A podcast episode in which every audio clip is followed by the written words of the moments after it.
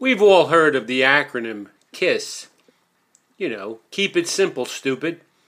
Sometimes we as educators can be bombarded by so many new programs and philosophies that we feel as if we're lost in the sauce and don't know what to do.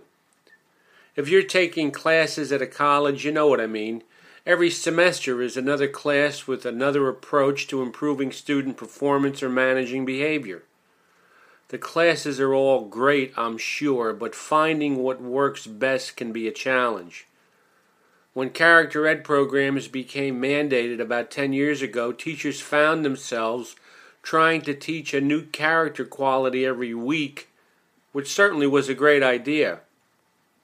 One quality a week can be a bit much, and I question whether or not the students really learn the quality in this short period of time.